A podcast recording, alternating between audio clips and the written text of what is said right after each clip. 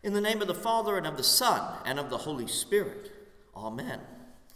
Let me be among the first person to wish you all a very happy new year. Yes, yes, I, I know. We're still about a month away or so from our calendar's new year. But today, around the globe, the church is celebrating the beginning of our liturgical year. And it always starts today, four Sundays before Christmas. But one of the curious things that the church has done over the years is to choose readings for this day that depict what we sometimes call the end times or the last days. Today's gospel reading from Mark is no different, with instructions to keep awake and imagery that would cause the greatest of the science fiction or film directors to ponder how to shoot some of the scenes. We hear of cosmic scenes that the sun will darken, the moon will not give off light, and stars would be falling from heaven. If we read some of the verses that precede this passage, we have, would have heard about the temple in Jerusalem falling, about fleeing to the hillsides, and about other fear inducing events. So, why begin the church year in this manner? Why, when we are at the start of a new and fresh liturgical year, do we start at the end, or at least what we think is the end? To answer that question, we must begin with something that sounds like a paradox, and something you will hear me say over and over again. We live in a world of already, but not quite yet. Last week we celebrated Christ the King, and one of the things that we remembered was that Christ has already conquered death. He has already conquered hell. He has already conquered the grave and sin and all that we should fear. He has done that already. But we still live in this time of not yet. We still die. We still sin. We still have our own fears. Because we live in this state where Christ's victory has not yet become fully manifest. Christ has won the battle. We are waiting to see the aftermath. Part of that waiting and longing is what celebrating Advent is all about. During Advent, we remember what anticipation for the Messiah looks like.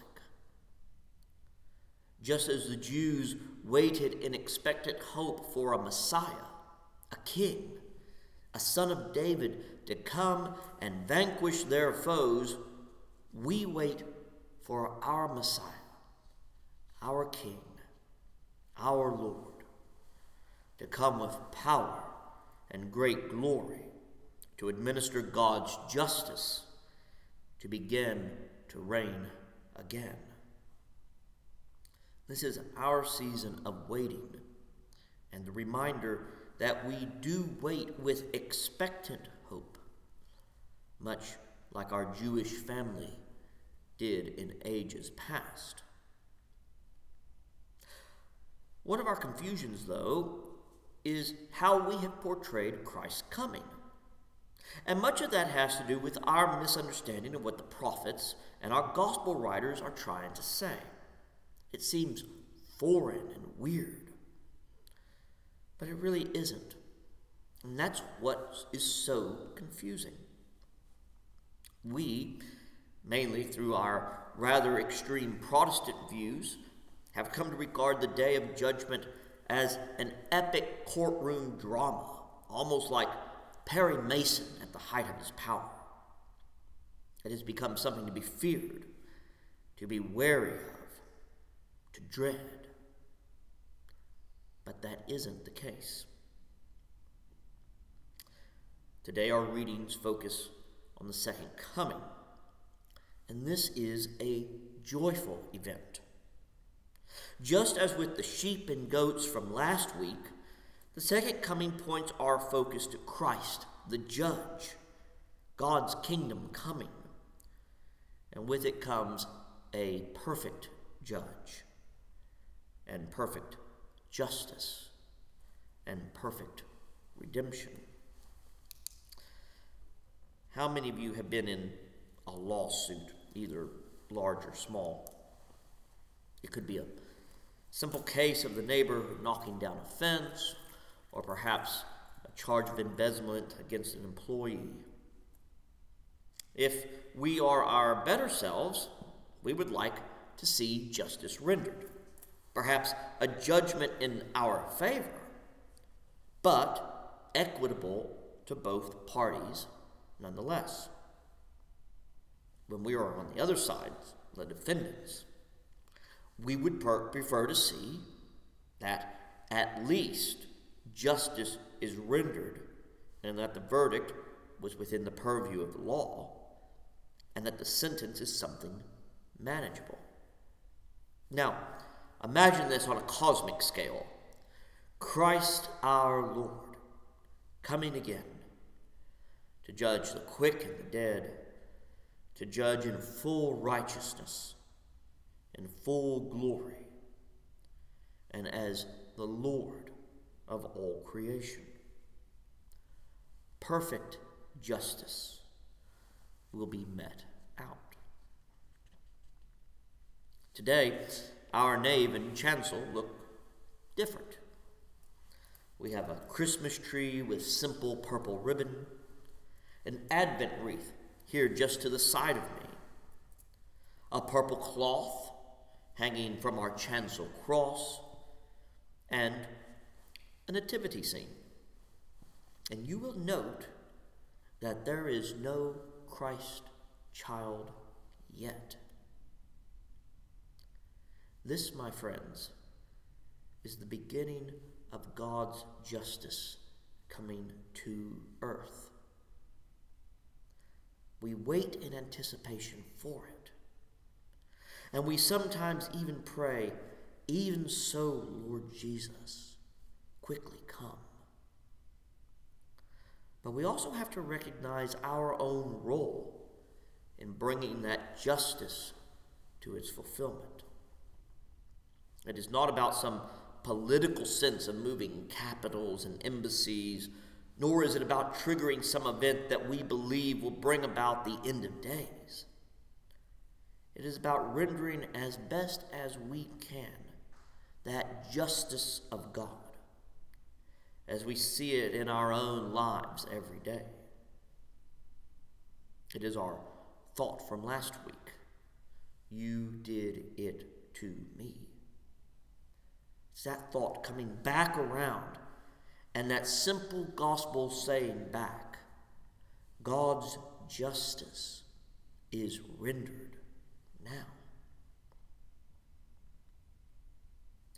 This is a time of new beginnings for us. If you have ever had a desire to begin a spiritual discipline, like, say, in the daily office each day, today is the day to start. If you have ever had the notion that you needed to devote more time and service to God and His church, today is the day to start. Just like we make New Year's resolutions to lose weight, get in shape, be more diligent with our finances, or even to be a better person, for us Christians, today is the day for us to start. What better way of celebrating the coming of our King than to prepare our hearts and minds and souls and bodies for Him? Even so, Lord Jesus, quickly come. This time last year, I doubt that any of us would have guessed that we would be in the situation we are in now. For all practical purposes, a virus has crippled the world.